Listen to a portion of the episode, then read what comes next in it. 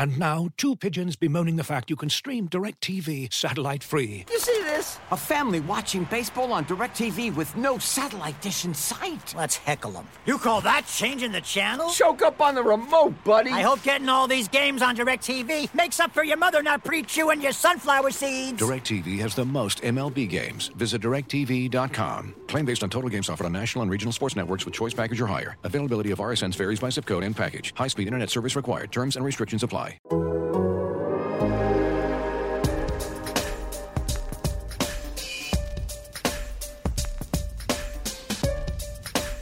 right, everybody working up. Everybody's working. With that, time's yours. Super Bowl 55 week is officially here. Everyone is still in their home bases at the moment. I know, Nate, you will be headed to sunny, lovely Tampa Bay, Florida before too terribly long. We're going to bring you not one, not two, but three editions of Time's Yours this week with myself, Josh Brisco, along with the soon to be in Florida, Nate Taylor, and the recently was in Florida, Seth Keysor.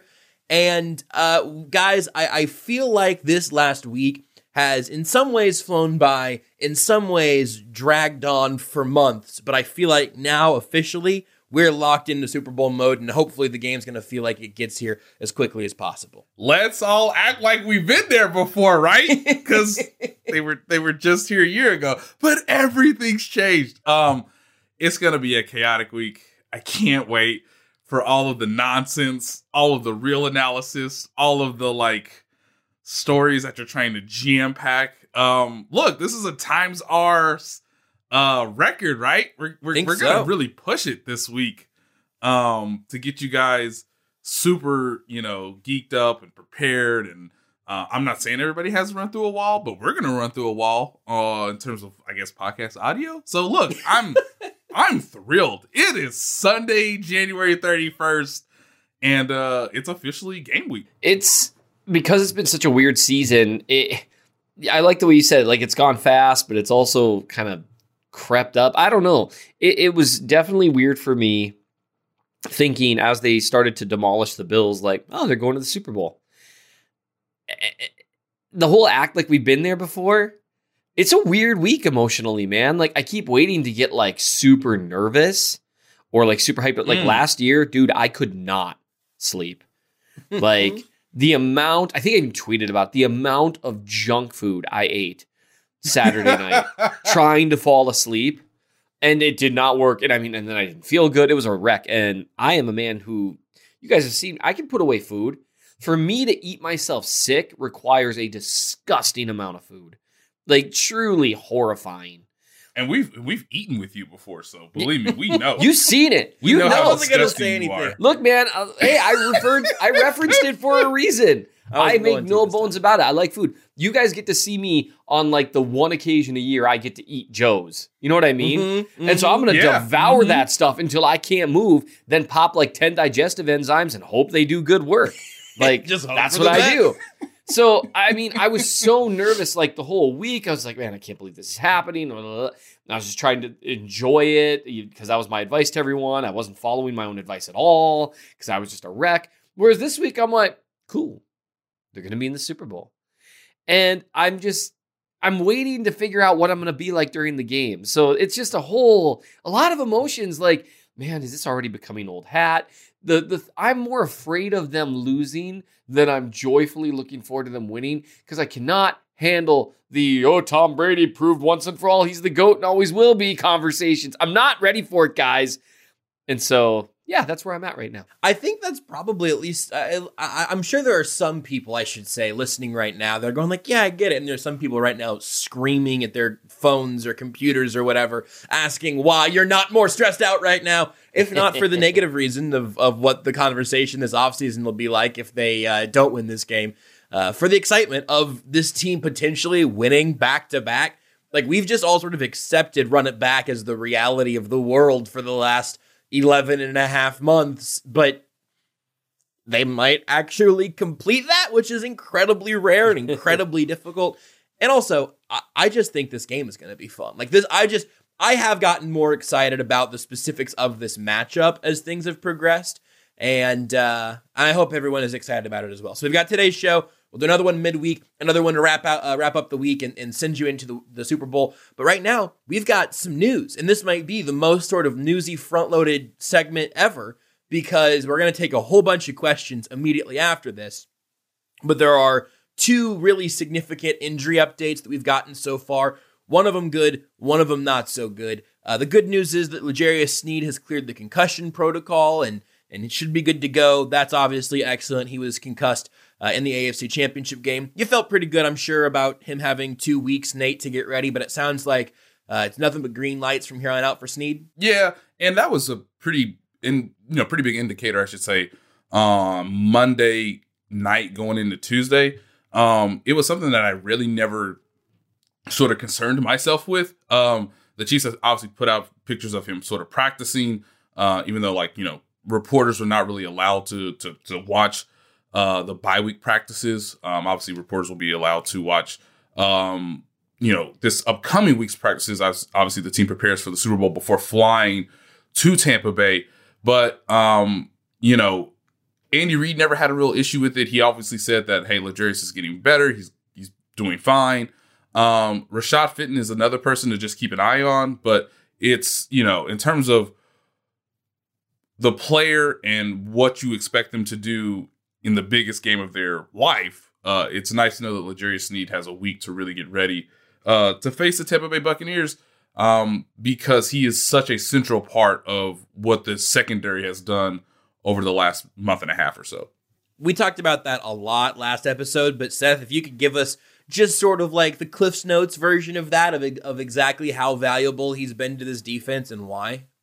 Sure. Um, he he allows them to play things a little bit differently. Um, he's the best cover corner on the team, at least he has been this year. And he's also incredibly versatile. He can play in the slot, which is something that you know Bashaud Breeland has done, like in Green Bay, but he's that, that's not what he's best do, doing. Rashad Fenton can do it, um, and he's probably about equivalent, but he's not as, as gifted physically as Sneed is. Uh, Charvarius Ward is not a slot corner. And so he, he's able to do that, which allows them to move Tyrann Mathieu around. And that helps them disguise things more. And kind of like against Buffalo, like I wrote about last week, they they loved they were moving guys all over the place. And Josh Allen just had no idea what was going on. He he just he couldn't trust his pre-snap reads, and you could tell he he'd start his first couple reads. It would be guys who were completely blanketed by having him there, a, a, a, guy you can really trust in the slot, you can move Mathieu around, or you can move Mathieu to the slot and then have, have Sneed blitz, right? Mm-hmm. Which he's shown a proclivity for. Finishes really strong, closes fast. Um, one of the advantages with corner blitzes is that quarterbacks can't get away from it, right? They close quickly. And so it allows them a lot more flexibility and creativity, as well as just having another really talented player in the secondary.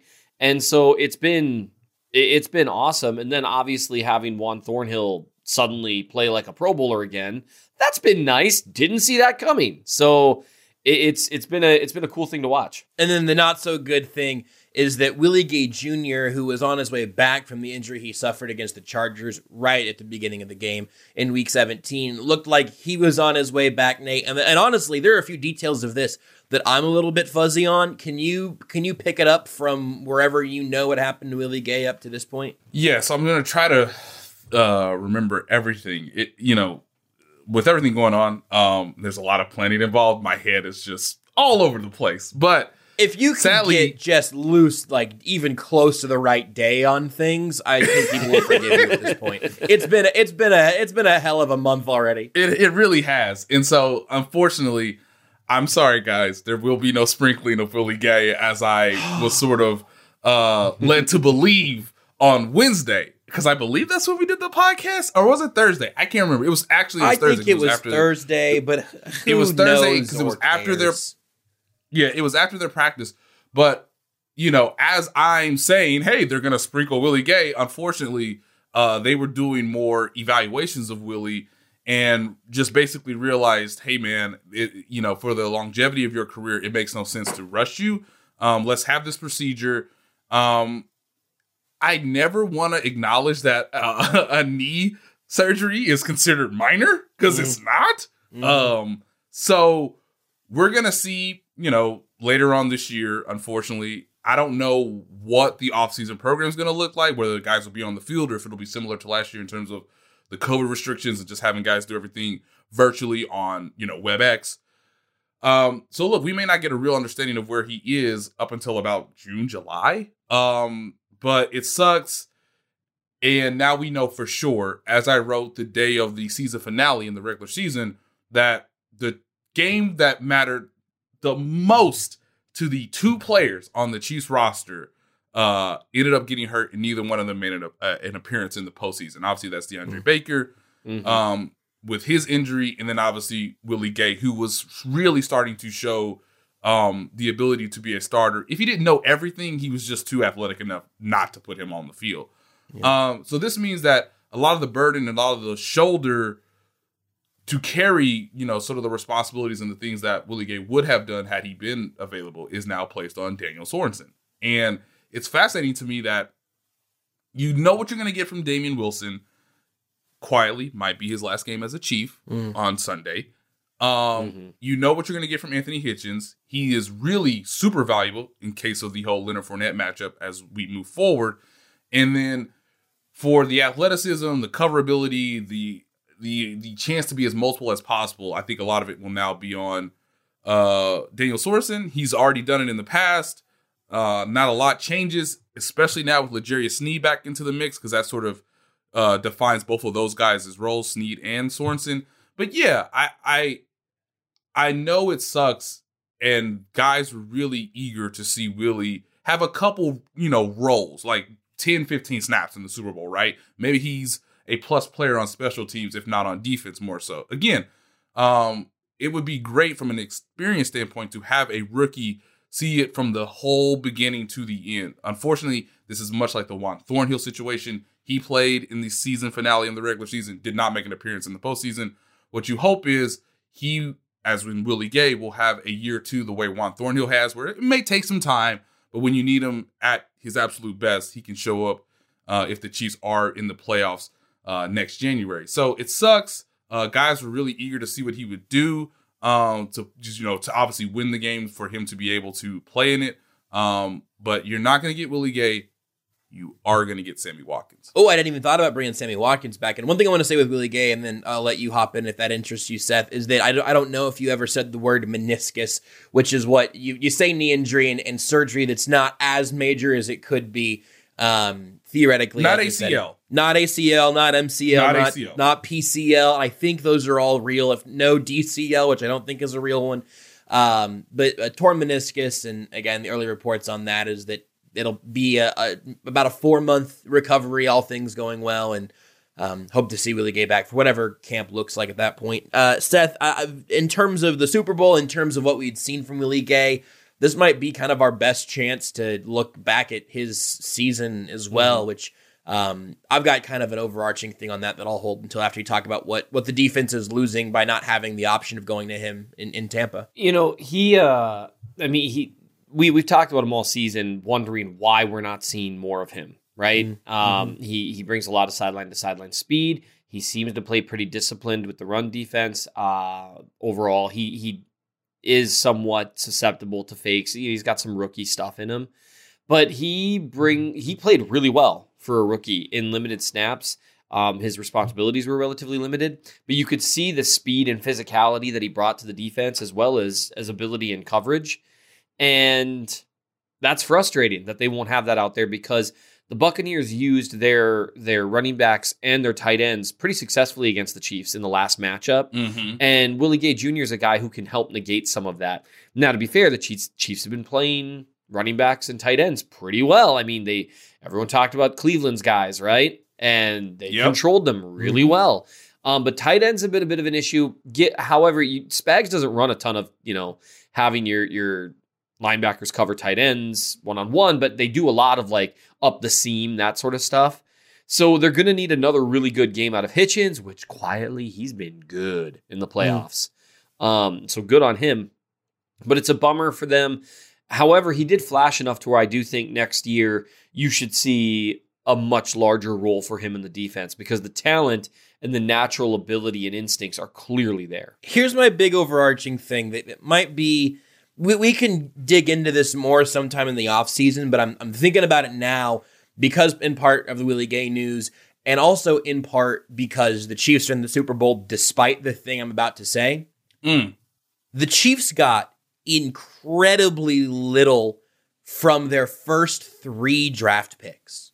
And I don't and that's not an indictment on Brett Veach nor the picks nor it's not an indictment on anything, it's not a complaint about anything. They're in the Super Bowl this year having gotten very, very, very little from their first, second, and third round draft picks. If anything, it's an achievement, and maybe I mean not great, but also I think at least for for Gay, and then it, some people may not even remember their third round pick was Lucas Niang, who opted out before the Yes. season. He could be a huge deal next year. Willie Gay could be a huge deal next year. I feel pretty much the same way I did about Clyde Edwards-Helaire at that with that pick as I did the day of the draft, but that is neither here nor there. I, I think that even the most uh, excited sort of draft time Clyde fan would say that between he and Willie Gay for their situations or whatever did not our conversations about them and maybe Clyde has a huge Super Bowl whatever. Our conversations about both Clyde Edwards-Helaire and Willie Gay Jr. were both sort of well wait wait until they break out the real plays for them or they'll they'll, they'll sprinkle in as time goes on and for and for both of them they had late season injuries that again not necessarily not not in any way an indictment on them. I've remained very excited about Willie Gay and quite hopeful for Lucas Niang.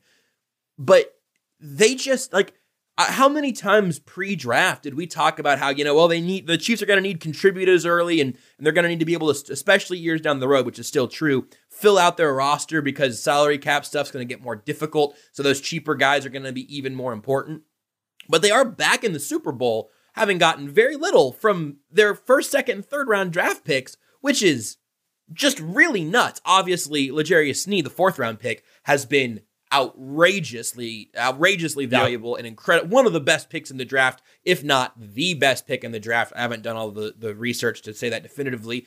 Uh, Mike Danna had some nice moments. He's been a rotational end. That's a good fifth round pick. Uh, hadn't seen much from BoPete Keyes. Uh, Turk Wharton, as an undrafted free agent, has been very valuable. It's not A that it's an un, like an unsalvageable draft class by any means. I just thought it was kind of interesting to look at how good this team was again, and maybe it's just another example of how we perhaps overrate draft picks, if nothing else. Not really a take, just something I kind of wanted to throw to you guys. Right. No, no, I, I completely understand what you're saying. And I, I think if my memory serves me back in, you know, late April, early May, um, you know, I was trying to explain to people that this was this was a this was quite a bit of a hedge in terms of a draft class, right? You're hedging getting production in the immediate, but obviously having sustainability in years three, four, and five, particularly if you're the fifth year option player that is Clyde Edwards-Helaire. So um, you know, I I don't want to say that Clyde like underperformed by any means, but I know what you're saying. Like he's not a thousand yard running back. He did have over 1,100 yards, or exactly, excuse me, exactly 1,100 yards all purpose this season and five touchdowns. Um, he didn't do a ton in the AFC Championship game, but he did score a touchdown. So you know there was issues what back in September where it's like, man, they haven't. He hasn't scored a one yard touchdown when given the circumstances. At least they did that against the Buffalo Bills. Shout out to Nick Allegretti, who was still pushing his defender into God knows where on that on that touchdown run.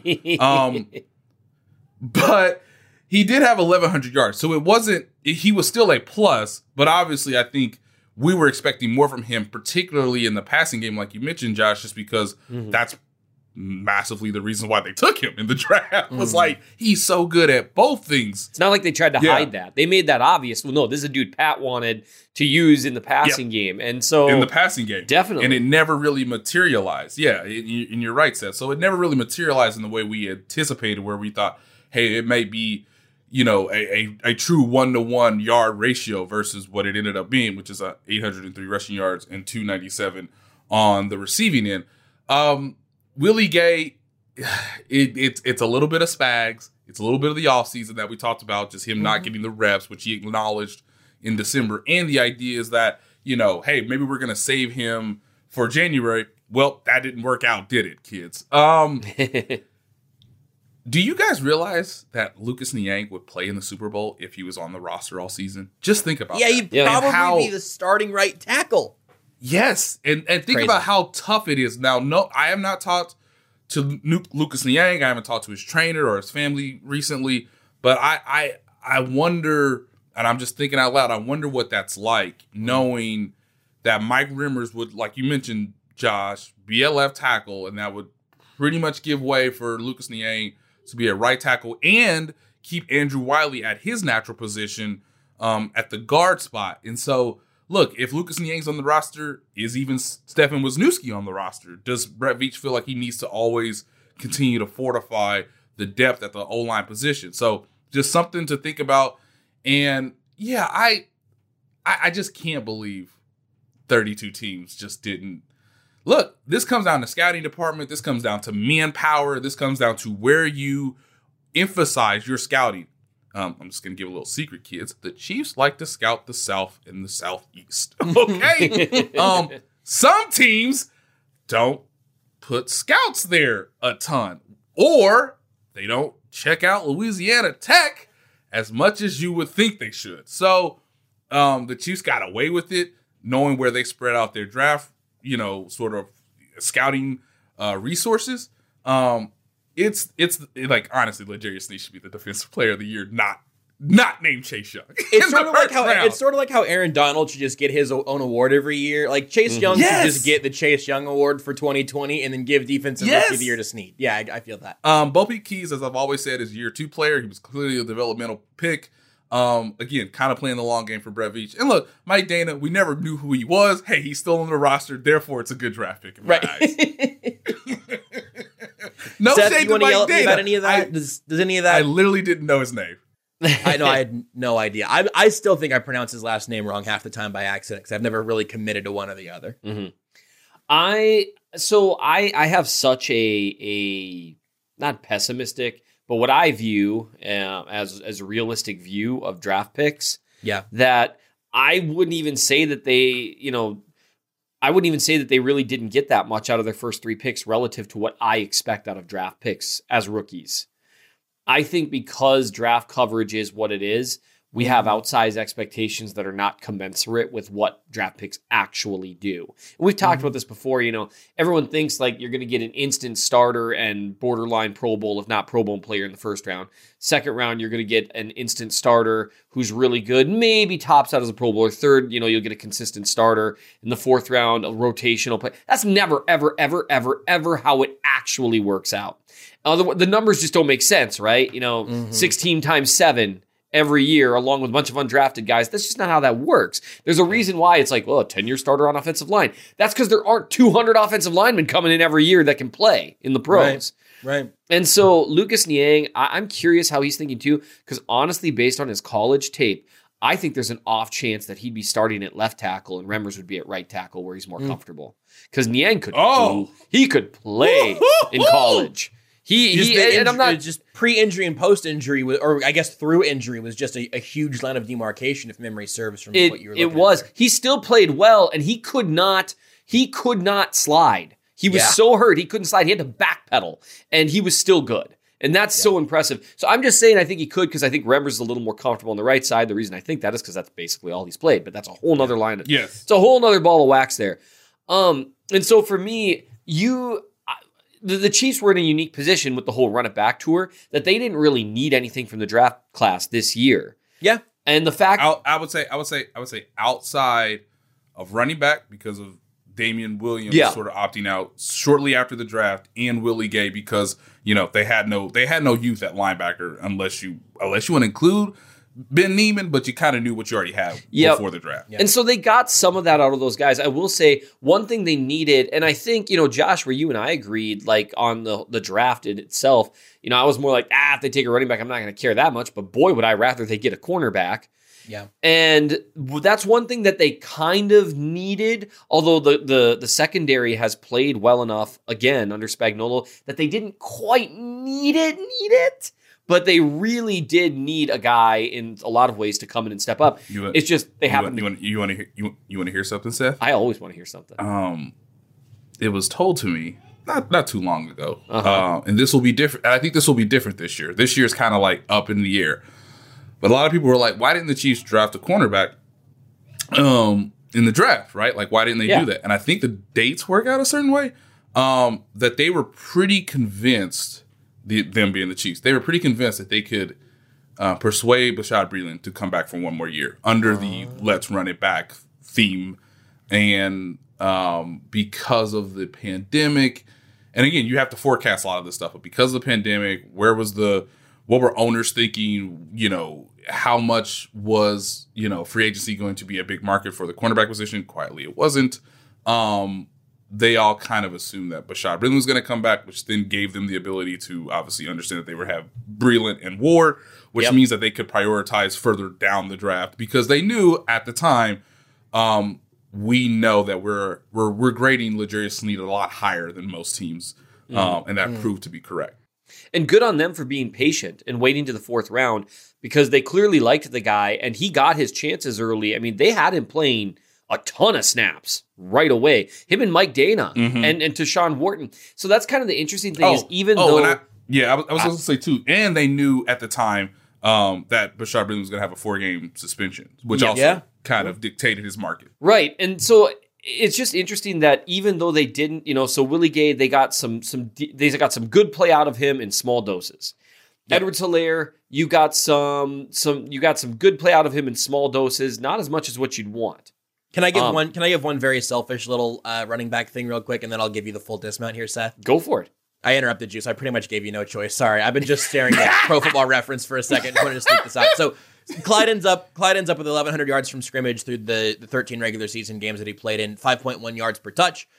Last year, uh, Damien Williams and LeSean McCoy ended up with about 1,300 yards uh, from scrimmage and more games, obviously, and more work. But they both, I didn't know this until just now, they both had exactly 5.0 yards per touch, is what they averaged. Those are go. not all apples to apples. There, there are different depths of targets. Clyde did not get used the same way as Damien Williams did. I 1000% understand that. But I'm just try- I'm kind of doing a production thing right now. And Sure. Clyde's production Yes. was was Damien Williams, LeSean McCoy replacement level. That's all. I'm done. I'm done. I'm done. I'm done. I'm done. I'm done. Okay. And so the the idea being that you know you you didn't see because you had a guy opt out in the third round and you got kind of a sprinkling of production in your first round and your second round guy. Um the it's crazy how well they did on the back end. Cuz you know one thing Yeah. you mentioned like what like you know getting a, a rotational defensive end in the 5th round is good. It's beyond good. That's amazing. You get a guy in the fifth round that can play, and he started sometimes when they needed him to and play well. Mm-hmm. That's unbelievable. And at this point, with the way they've done with you know with with defensive backs in late rounds, I'm like, well, maybe BoPete Keyes next year. We're gonna be like, how are we gonna keep him off the field? So I I think it's just demonstrative of how strong the Chiefs roster already was, and that's we've talked a lot about the idea of being a top heavy roster. And I think one of the advantages the Chiefs have this year, and it's going to go away a little bit next year because you start to lose some guys in free agency and all that kind of stuff. Yep. But it's that you are not drafting for need because as soon as you are drafting for need, you are in trouble because the mm. draft is a crapshoot. And if you're drafting, and that's why it's so hard, like you get these teams like, oh, well, we need a left tackle. So we're going to draft this dude at 15. It's like, hopefully he's as good as you think he is because otherwise you're you're a little hosed and that's that's where the draft just becomes so tricky because it is a crapshoot i- in a lot of ways. I mean obviously you you lessen the risk the higher the pick. To an extent honestly it feels to me like by the time we get to like pick what 20 it's kind of like yeah who knows? You know it's like mm-hmm. the top 10 guys. Yeah. Looking for an assist with your credit card but can't get a hold of anyone? Luckily, with 24 7 US based live customer service from Discover, everyone has the option to talk to a real person anytime, day or night. Yep, you heard that right. You can talk to a real human in customer service at any time. Sounds like a real game changer if you ask us. Make the right call and get the service you deserve with Discover. Limitations apply. See terms at discover.com/slash credit card. As you've probably heard by now, we've teamed up with BetMGM this season. We'll be using BetMGM lines to make all of our picks, and we'll have special offers for our listeners each week. If you haven't signed up for BetMGM yet, use bonus code The Athletic, and you'll get a one-year subscription to The Athletic, plus up to a fifteen hundred dollar first bet offer on your first wager with BetMGM. Here's how it works. Download the BetMGM app and sign up using bonus code The Athletic. Make your first deposit of at least $10 $10. Place your first bet on any game and claim your voucher for a one year subscription to The Athletic.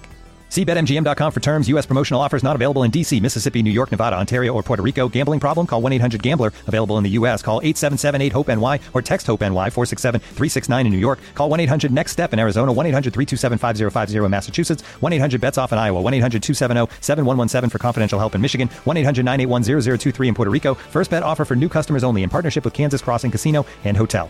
Don't forget, if you haven't signed up for BetMGM yet, use bonus code The Athletic, and you'll get a one-year subscription to The Athletic, plus up to a fifteen hundred dollar first bet offer on your first wager.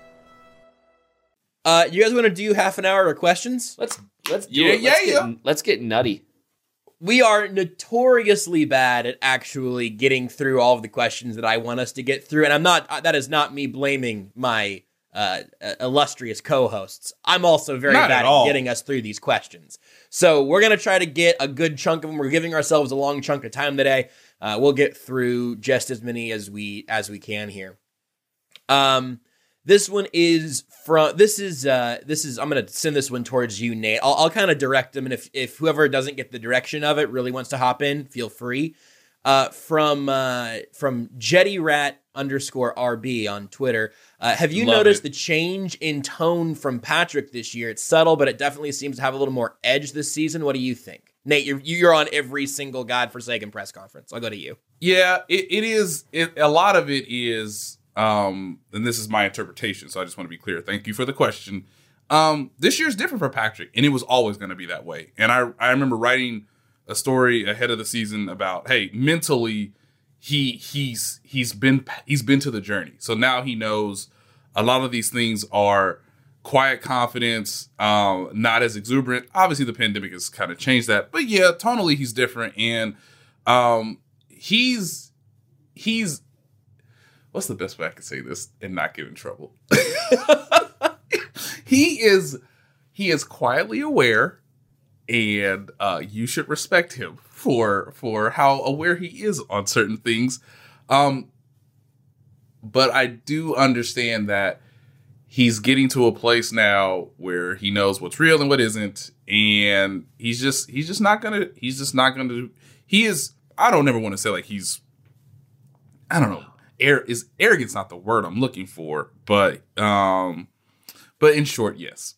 I can answer that. like it's su- it's such a I mean I'm kind of walking a tightrope and I know who Yeah. I've talked to about all of this and I hope this makes sense uh in the audio format that we're choosing to answer these questions but no Patrick Patrick is continuing to go through a maturation process and what I can't wait kids is about mm, 3 to 4 years from now this man's to be able to say whatever he wants and I just want to be there and not like in the Aaron Rodgers phase but I do think that Yeah.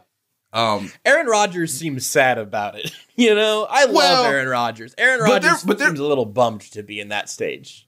yeah, obviously he's going through a different situation right now. And again, Patrick won't have that problem, you know, three to four years, we assume. Um, but Aaron Rodgers would tell you the entire like there was a couple weeks ago where he told you the entire play of what led to the touchdown against the Bears. And I'm just like, you can only do that when you're at a certain stage in your career where you're just like, yeah, here's what the play call is, here's what it means. Oh, I saw the Bears do this, we did that. And it's just like, you're not supposed to say that. But it's but he's Aaron Rodgers. He's like, I don't care anymore. What I hope is that Patrick Mahomes gets very Kobe esque, where he's just like, no, this is the answer. This is what it's always going to be, and um, that's on you if if you think if you think otherwise. Um, I'm Steph, so, I'm gonna so by the you- way, so Go ahead. So him saying real quick, him saying jobs the job's not done is a complete discipleship from the Kobe mentality. So Yeah. I'm just saying that's where he's appears to be heading. Um so just keep that in mind. Him him I I I really believe him saying but the job's not done like he wasn't saying that a year ago because he's he's maturing and he's trying to get to where someone who the opposite quarterback of the opposing team has already been if that makes sense. Yeah. Um, Seth, I think it would be funny to go to you for gambling advice, so I'm going to take this to, uh, your direction. But mostly because it's just a great bet from our friends over at BetMGM. You may have heard me mention this before the show, uh, talking about BetMGM. They have a they have a prop. This was sent, uh, tweeted out by uh, Kevo Bevo and then sent to us by Zach. They have a bet plus 600 for the Kansas City Chiefs to trail by nine or more points at any stage of the game, but win by nine or more points. I don't, I'm not going to ask you for financial, this is not financial advice, uh, but I am very curious, Seth, what you think about that being a real prop bet uh, over on uh, our, from our friends at BetMGM. Okay, this is going to be you- embarrassing. Are you me. legally allowed to talk about gambling in any I, form? I'm allowed to talk about gambling. So okay, run it at me one more time and and explain to me like I'm a young child or a golden retriever what a prop bet is. I, I, I just want to say somewhere, if Buffalo Bills fans are listening to this, I'm sorry. I'm sorry that they made a prop bet about your demise. Um, well, and also Texans fans and Niners fans, and Niners Titans fans, fans. and Titans fans. It's the the so bet four out of the last five postseason games, if you had bet on this prop bet, you would make money. So this is That's the crazy. thing, right? Yeah, That's is crazy. so. What this is saying, Seth, I'll explain it to you here. All right, Uh, golden retriever. it, it, if you were to bet ten dollars on this thing, you would win sixty dollars. Okay. Okay. And the bet is that the Chiefs will trail by nine or more points at some point in the game, but ultimately win the game by nine or more points. I just think it's amazing that that bet exists. That they thought, hey, we could do. Let's. Why don't, why don't we put this up there? the combination of those two things is what's funny. It's Yes. not just that they'll trail and then win, which by itself is kind of a goofy bet. right, because that that first field goal could go Tampa's way. Yeah. True. Um, True. I I have a feeling about this game. Mm. Here we go. I and, we'll see. And this is with the caveat: the Buccaneers are a really good team, a really good team. I've been watching that first matchup in Week Twelve. Mm-hmm. There were a series of things that had to happen for the Chiefs to not win that by forty. And I'm not sure those same things will like Juan Thornhill had to get dusted a couple times in a way that I don't think he's going to get dusted. Armani Watts gave up a big play. You know why? Because Juan Thornhill really shouldn't have been on the field with how he was moving. Mm-hmm. I'm just not entirely certain. Now, Vita Vea being back is huge. That dude's a monster on the Mhm. interior.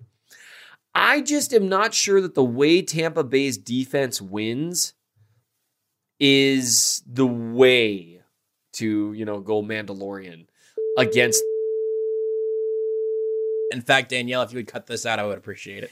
um I regretted even saying that. it, you might say the force is not with them in the I, i'm just no matter how many times you delete it i'm just going to say new things about the mandalorian No, I just want what I just want what I said to be bleeped. If I if Oh, I can oh. just get what I Sure. said to be bleeped, because Sure. I'm genuinely afraid of my of the thing that I'm oh afraid of. okay yeah then we'll then we'll get out of here so it is not the way against the chiefs they the aggressive blitzing um they weren't playing man coverage as much as people think. It was a lot of like cover three type stuff. But they were like playing a type of cover three where it's like hey why don't you be relatively close to the line of scrimmage? It's like the, the legion of boom cover three where it's like but you're still covering the deep third of the field. That doesn't work against Tyreek Hill or for that matter Mecole Hardman. Like you can't bring Carlton Davis close to the line of scrimmage and say hey you're the deep guy by the way. Now they know that now but teams are stubborn. They do their thing. And so I, I honestly not sure I would place a bet that the Chiefs trail by nine. Okay, good enough. Mm. I'll take that. That's my long road to a short thought here. I'm going to keep watching the film because you never know. You never know. I just I just love that bet exists, and I wanted I wanted to to bring that up. Um, Great Here, I'll give this one to go ahead, Nate. No, I was just saying, great question. Oh yes, it that was a it great really- question. It really is. Uh, Nate from Ross, cage match between Josh and Seth. Seth gets no weapons, but Josh gets a taser. Who wins? Oh, that's not fair to you, Josh. It's really not. Josh wins, guys. It's a taser. I don't It know what, what you think of they're taser, feeding us up here in Minnesota, but It definitely, it definitely. I mean, if it's if it's basically a little like if it's a bug zapper, I, I don't really think it's helping my chances. Yeah. Although But if it's a decent sucks. taser, I've got that. no, yeah. Sorry. Yeah, Nate, if it's a, ahead. if it's a decent taser, I would say uh, Josh is the is the betting favorite, and. Seth's gonna have to be really unconventional, which is like you know, um, giving a sermon, collecting the taser and then turning very dark. oh, oh! If he if he gets the taser from me, I mean, the taser is li- is either completely useless or it's life and death. I don't know the- which. yeah, one. the the taser matters. Like, I look, I, I I would be more confident fighting someone with a bat or a knife than I would with a taser because, like, Totally. those aren't like game enders. I mean, they they might hurt you really, really, really, really, really bad, but you can still move. Like, I don't know if you've ever been like, you know, hit in the body with a bat. I mean, it hurts, but it's not going to kill you. Whereas a taser, your arms lock up and you're done. Like you just drop. I I have not Right. been hit by a bat, and I would love to continue that trend if we could just keep that one up. Uh, from Rodrigo, here's here's a different one for you, Seth. Uh, Super Bowl MVP bets besides Mahomes. Just gambling again, if you would. Travis Kelce. That's what I was gonna say. Mm. I think that might be the Yep. only one. I, I if Hill had a crazy game, I just think they'd be on deep enough stuff that you'd just give it to Mahomes anyway, right? Right. yeah, because you have to you have to remember too. It'll it'll be not just receiving yards; it'll be passing yards. You know? Yeah. Yep. And so Travis Kelce's one good bet because with him, it's more dink and dunk. So you might end up with like 16 catches. Yep. And that's when, once you get past 10 catches, they start paying attention to the receiver as well. Um, he's one. Chris Jones, though it's crazy hard to get it as a defensive player. Crazy Yes. hard. Um, and one more dark horse guy is, and, and this is very, very dark horse now, and it's just a feeling I have. Again, just a feeling. I'm too into feel good stories. I would not be stunned if Juan Thornhill like picked off two passes and had one for a pick Mm. six. Um, he guys, I cannot overstate how good he looked in the AFC Championship, and that dude is hungry. Like he, it, it half near killed him sitting out last year's playoffs. He hated it, and he's got a huge chance here. And Tom doesn't quite have that same zip on the ball that he used to. Still got a real good arm. Not, Mm. not what he did. And if he hangs up a couple like he did against them in week 12 that the Chiefs just weren't able to bring down, I think Thornhill picks those up. He's just someone to look out for because he played against the Bucks. And if the Bucks use that game film and they say we can get away with this throw, Juan Thornhill is going to get some picks. So it's just someone to think about. Nate, what do you got? No, no, it, it's a good in, uh, a good entry. I would say um, for similar reasons. I would say Tyrann Mathieu, the more veteran player, and a lot of this comes down to, and Seth knows this as well. Like a lot of this comes down to where the picks happen at a certain scenario. Um, so if the Chiefs are deep in their territory and Tyrann Mathieu has an interception in the red zone or in the end zone, um, or if he has a you know kind of Dean Sorensen like pick six where he reads the quarterback size, um, that I would say Tyrann Mathieu because of his stature, um, who he is as a leader on the Chiefs, and if this comes to be um, not necessarily a blowout, but a comfortable win because the defense actually, uh, you know, played at the same level as the offense, then I think Tyrann Mathieu would be would be another option. Not to put not to put our folks at BetMGM on blast, but I will say so. You, you know the the plus thir- uh, thirty five hundred group includes Le'Veon Bell, Sammy Watkins, Chris Godwin, Ronald Jones, Tyrann Mathieu, Chris Jones. All those guys in that little category. It was pretty long odds, not bad at all. There's not a Juan Thornhill selection for Seth's very very dark horse. You can, however, get uh, Tommy Townsend plus fifty thousand. Hell yeah, That Let's is- roll. that is on- what would have to happen for a punter?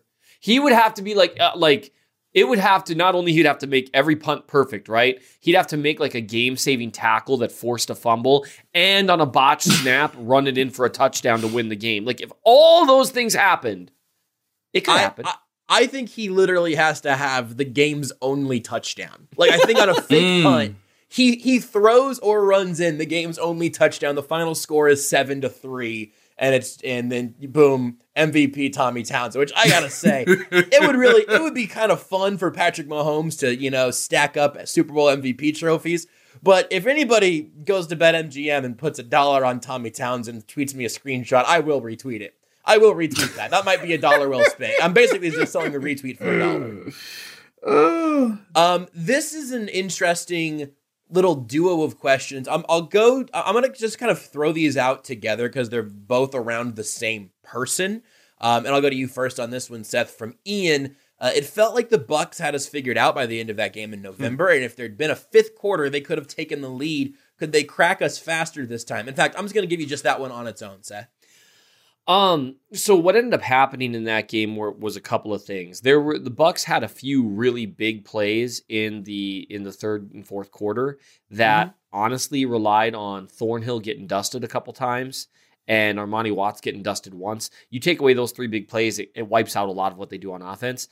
Um, they did also start picking up the Chiefs blitzes better. Early on, people don't remember this. They dominated the Bucks in the first half. Like Tom Yep. Brady could not do Uh-huh. a thing.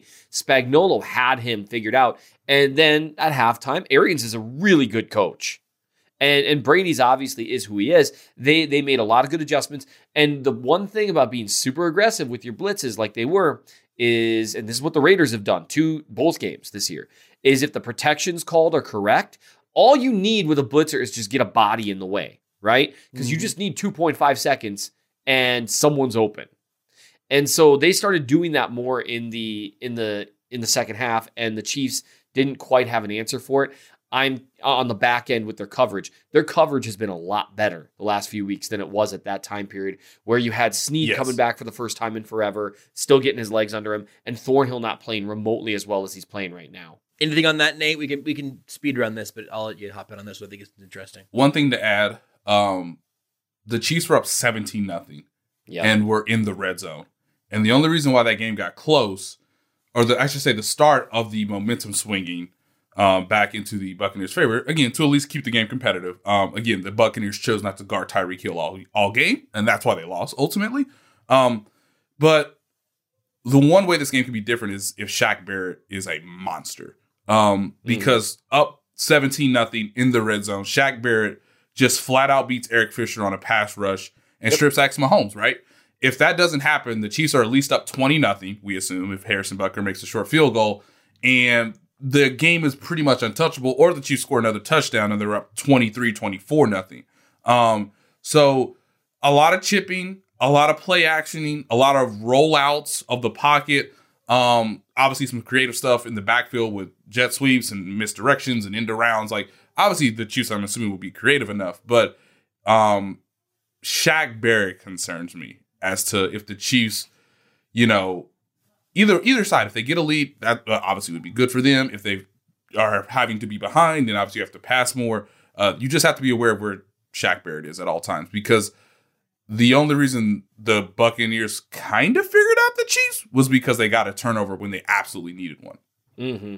Let's speed run a little bit. This one will bounce right off that one from Eric on Twitter. Seth, how close was 27 to 24 really? Watching the game, it felt like both the KC offense and defense took their foot off the gas at 27 to 10. I think you kind of went this direction, but I'd love a, a phrase to how how close was it really? It, it wasn't really close. It, that required the Bucks to score ten straight unanswered points relatively quickly for it to get that close.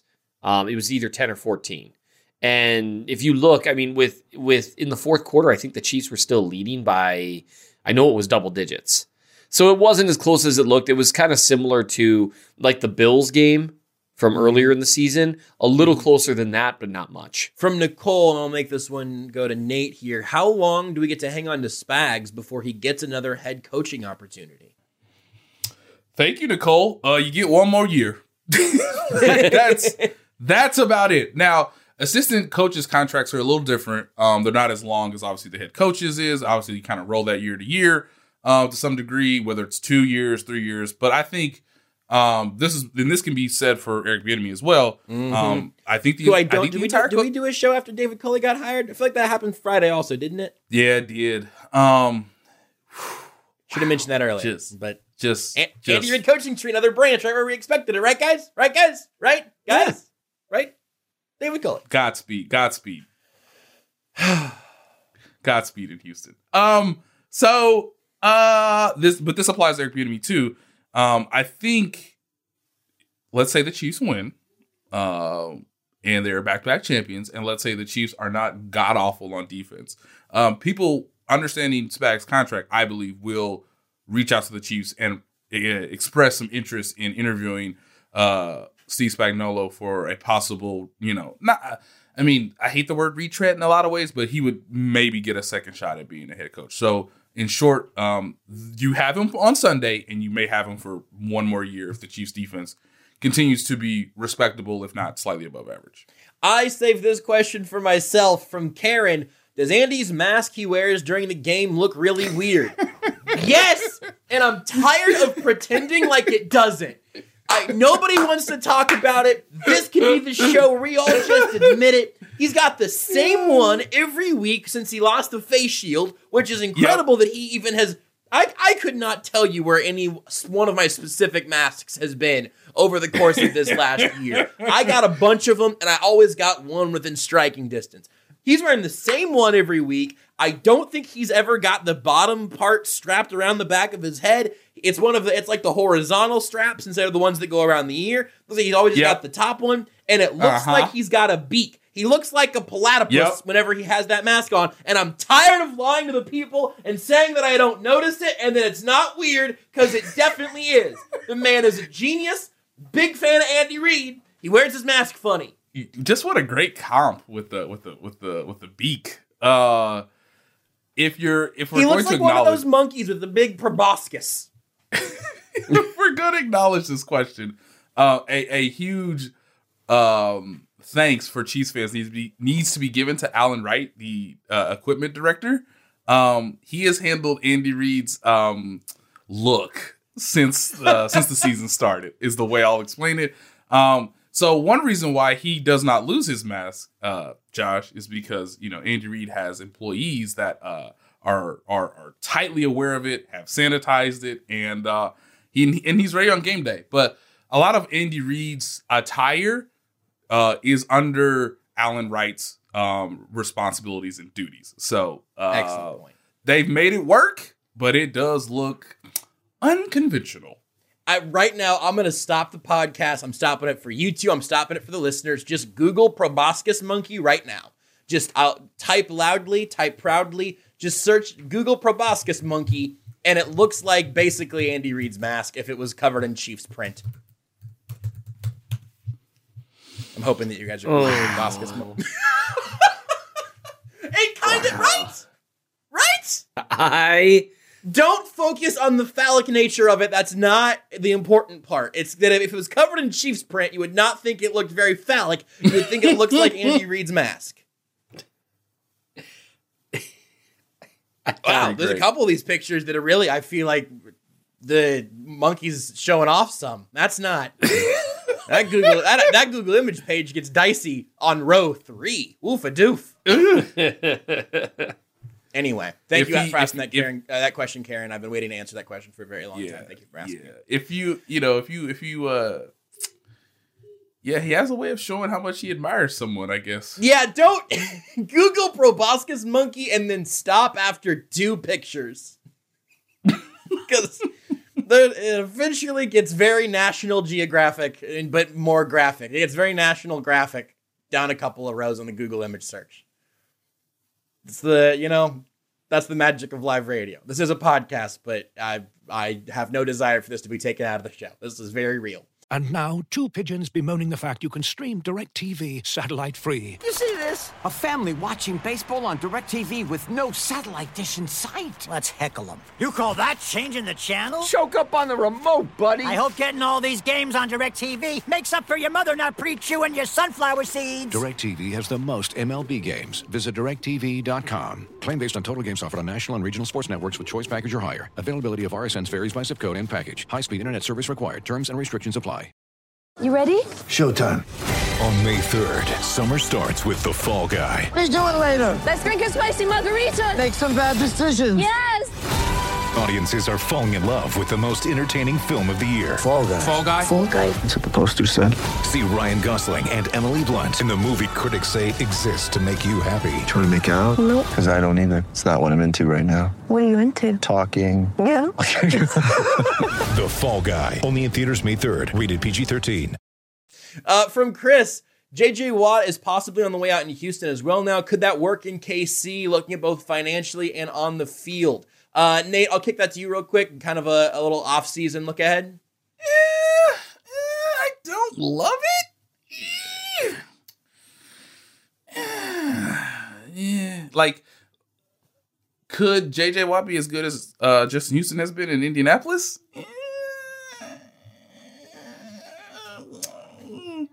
I'm not sure.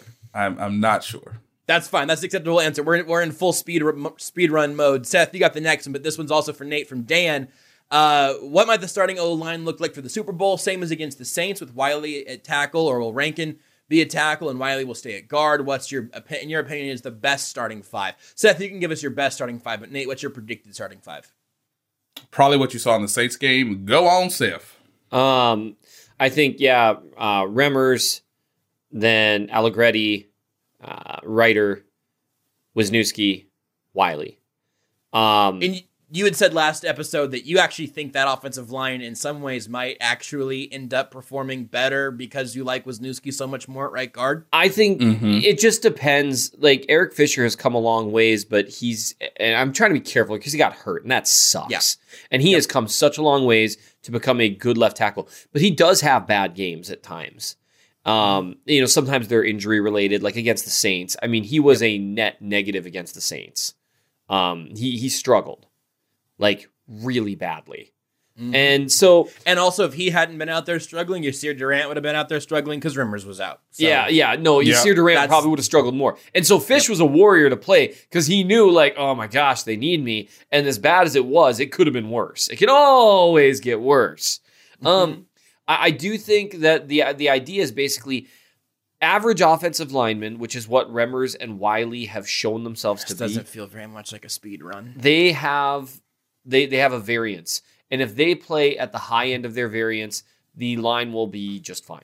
Uh, in the AFC title game, why did it seem like the Chiefs' defensive line was able to get pressure on Allen all night with, uh, with rushing just four when they were struggling to do that in the regular season? Was that because Thornhill unlocked the defense, Spag sized coverage schemes, or something else? That's from Tadashi uh, to Seth. Yes.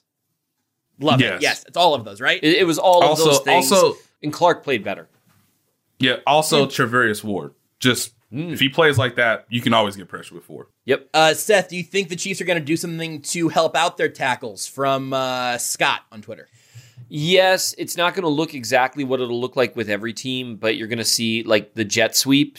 You're going to see a lot of that action because it slows down edge rushers.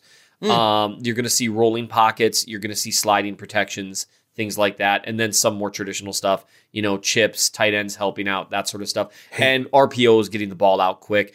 Andy Reid yep. helps his tackles a lot in that way, not as hey. much with like when he needs to at least. With Schwartz and Fisher, hey. he's like, good luck, guys. But with these, hey, he will. Hey, Andy.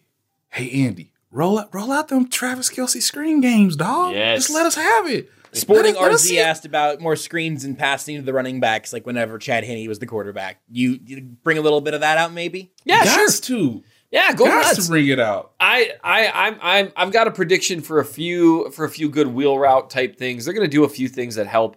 Ultimately, though, they have to play at least average. You know, there's only so much you can do. I'm more worried about the interior against Vita because the only time I've seen Mahomes really struggle against edge rushers was Nick Bosa when he like won every snap in the yeah. first three quarters of the Super Bowl. I've never seen anything like that. Um, and then occasionally against the Chargers, but that's also because they have really great coverage. So I, I just that interior Vita Vea scares me, man. Um, one one word answer, all from all three of us uh, on three. Who gets a head coaching gig first, Bieniemy or Spags? Uh, one, two, three. Bieniemy. Bieniemy. Uh, that's from Evan. Good question, Evan. Uh, th- I'm gonna. Uh, this is a, a, bit of a larger topic, but I want to at least take a second on it here from Brandon. Uh, please discuss how the Chiefs are the gold standard in the NFL right now, possible dynasty, and let they use they lose zero front office staff when other teams are being picked bare, who have been very average to ungood. Also, if we could just get Nate to talk about the complete ineptitude of the Texans. Take take thirty on it, Nate. Take thirty for me. Woo! Here we go. So you telling me nobody wanted this job? And listen to me, kids. Nobody wanted that job. Um, I I I just I just can't understand what the Houston Texans are doing other than they're ran by a poor, terrible owner. Like, let's just keep it like it is. And y'all think these players don't talk to one another? What? What? The Texans are terrible. And I hope they get mossed 0 16 because the ownership is terrible. And it's not just the players, it's also personnel department. It's also people who have worked in there and have gotten out and realized, wow, this is a bottom of the barrel organization. Now, moving on to the Chiefs situation, yeah, I think Ryan Poles is destined to become a GM. He got some interviews this year. Keep an eye out for him in the years to come. Um, I know that the Chiefs felt like this year was the last time that the group was going to be together. It appears to be next year. So, um, if the Chiefs scouting department does as good of a job as it did last year, and obviously the challenge is going to be much harder because obviously you had a pandemic college football season, and it's going to be a little harder to get you know all the info and all the you know personal stuff about players, not just obviously their football techniques and how they obviously learn, um, and how you can translate that to the NFL game and obviously your coaching staff and philosophy. But if they, it, it does, it should give Chiefs fans confidence that they have everybody coming back next year, so that maybe uh, you have just as good of a draft class, and you understand that if you win back to back titles, um, it does give you some some level of being able to have some you know card at your disposal in free agency, even though you know you may not be able to outspend players because as, as we talked about earlier, once you get to 2022, 2023, them, them them contracts actually start being on the books. Uh, but the Houston Texans, Big Wolf, and you know, I I know it's gonna be painful for me to say this. Even Bill O'Brien is going to have a better year next year than the Houston Texans, and that is saying something. Um, okay, I think I've gotten down to nothing but quick quick shots here. I'm I'm there. There's there's a bunch we're not going to get to, and there are a handful that obviously uh, were, were a little bit redundant, and so I just took the first one that I saw on those. Excellent questions from everyone. Thank you very much for all of the questions. Yes. Uh, from JD Banjo Man, what's the perfect Super Bowl party food? Seth, A tombstone pizza. Nate. Nachos. I was gonna say nachos. I thought I was gonna go off the board and say nachos. God, I love nachos. Mexican love food all the time, anywhere. Uh, from Casey Bambino, this I don't know if this is really a question, but dang, it's a good stat. The Chiefs are undefeated in their last 14 games against teams whose names start with a B, including 6 and 0 this year. Does this guarantee Ooh. that they beat the Bucks? Yes or definitely? Definitely. Sure. Definitely, disagree. right? I mean, I can't disagree. I have no stat to disagree with. There's listen, Seth. I know you love to go beyond the box score. If you want to get some analytics on the Chiefs being undefeated their last 14 games against teams whose whose name starts with a B, I'm all ears. Who would that loss have been to? I don't know. It can't be the Bron- it can't be the Broncos, right? They've been d- dominating the Broncos since Peyton Manning was out of uniform. I think it maybe maybe it was the Bills a, a, a good long minute ago. I don't know. Excellent stat from Casey Bambino. Uh, from uh, Fresh Faced on Twitter. If I'm imagining this includes the three of us here. If your imaginary uh, b-ball team it says b-ball, your imaginary b-ball team just won the imaginary championship and is already talking about imagining uh, running it back. Who's taking the team-friendly discount to keep this thing going? Who's jumping ship for more imaginary cash? And who's just happy to be there for the league minimum? I my only doubt, my only question here is if we all have the same Answer. the same answer for the three of us. Uh, oh man, I wish we could newlywed game this. This would be Let's, we, we can all do the we can do the one two three again if we want. okay. So, So assuming that just make sure you clarify which one we're answering. Then yeah, so we have who's taking the team friendly discount to keep this thing going, who's jumping ship for more imaginary cash, and who is just happy to be there for the league minimum. I Okay, I'm think ready. we're gonna have the same answers. Okay, so on I'll I'll count to three, then we'll say a name. Who is taking the team friendly discount to keep this thing going? One, two, three. Nate. Nate. Yes, it's me. Nate, did you not This is- answer until we answered? It's, yeah, Nate, but it's can't me. It's game me. that I appreciate it. He just didn't want to say himself for the for the by far most morally upstanding one. Um, who is jumping ship for more imaginary cash? One, two, three. Josh. Me. Seth. Josh created a bit that says SethHatesMoney.com. that that is essentially why Seth is my answer for who's happy to be here for the league minimum. But Nate Nate has Seth wanting the wanting to go get the big imaginary bag. I guess. Just want to get paid, man. I think I, I think the You gotta other thing feed. is You gotta that- feed those kids, man. I do have that's a lot. that's of kids. see that's the thing is you have a lot of kids and Nate knows that I will I will I will work for retweets basically like that's sort of my whole brand also. Uh, good question though. Um, which will happen first? This one's from Jonathan, and it'll be our last question for today. Which happens first? Head coach Eric Bieniemy or Taser Ghost Chili incident? Uh, I'm sorry. I'm sorry, EB, but somebody's. I'm sorry. if you would have asked me that, you know, a, a few weeks ago, I would have said HCEB. If you would have asked me that right after the draft, I would have uh, I would have said probably ghost taser incident. But this whole pandemic thing, I don't know if you guys have heard anything about it. These are apparently unprecedented times. Uh, I I will I will say that we will we will complete that bet be, before Eric Bieniemy gets hired to be a head coach because I, I because in my heart of hearts I believe that we will be able to do things in person together before Eric Bieniemy gets a head coaching job. I Please, so Lord. too, because that's the one delay, people. If you're all wondering what the problem is, I, I just I figured it wouldn't be as fun. Like it's not as fun. Josh tasing himself, and it's not as fun. Josh and Nate are both going to want to be there in person to watch me suffer as I eat that pepper. Golly, why did I say a ghost pepper? Why didn't I just say tasing or punching in the face or something like that? I'm so upset about this. I'm going to ruin a trip to Kansas City over this. We should have you guys come up to Minnesota. Like that'll be that way. I'll be in my home bathroom, and like Mm. you guys can just hang out with my family while I die. And uh, Hey, I could doc- I could document this. I mean, I mean, I do these things for a living. Yeah. I got a bidet too, Seth. I feel like Nate. I feel like we just stick around here. You can use my bidet, and that is uh, cold and water. Nate Let me tell you. Uh, yeah, and well, you're gonna have a spicy pepper. Yeah, no, absolutely. And so no, like- but this this is going to happen, everyone. We haven't forgot. Believe me, it comes up like every so often when Josh and I are talking. And yes, despite the feud, we've made it through a tough year. We we do talk and text more than people know. Every now and then, it'll just come up. One of us will just be like randomly, "Oh, I forgot we got to do this. Gotta do this dumb thing. Why do we The, talk? listen, Ugh. the real upside is just, for me. It what it what it's done that's really been nice is it has given me one single solitary, absolutely thread thin silver lining of the unpleasantness of the last year. Is well, at least I haven't also gotten tased. At least 2020 didn't also tase me. You know, so that, that was it was nice to have that.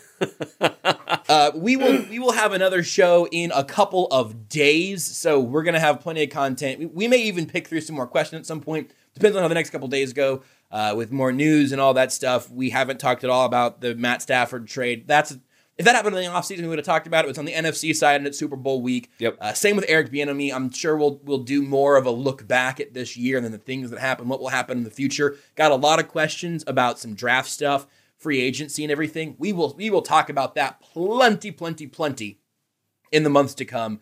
Uh, but it's Super Bowl week right now, and so instead we talk about Super Bowl food and ghost peppers getting taste. So you know, pretty on brand. Uh, you can you can read all of uh, Seth and Nate's work up on the Athletic. Both of them have stuff coming very soon. In fact, may even be some fresh pieces up there right now that you can go check out. Certainly should have it soon. Seth also has the Chief of the North newsletter. Links to that are on his Twitter, which is at Real MN Chiefs Fan. Nate is at by Nate Taylor. I am at JB Brisco. Follow all of us on Twitter and elsewhere there. And that's it. That's the show. Nate, close us out. It's Super Bowl week. You better ice up. You better ice up for these boys. ah, Tampa. I just. Wow, y'all. Uh, act like you've been there before, but in fact, don't act like you've been there before. Act, act like you're trying to go back to back. It's just, uh, it's Super Bowl week. Uh, are any of us going to get sleep? The answer is no.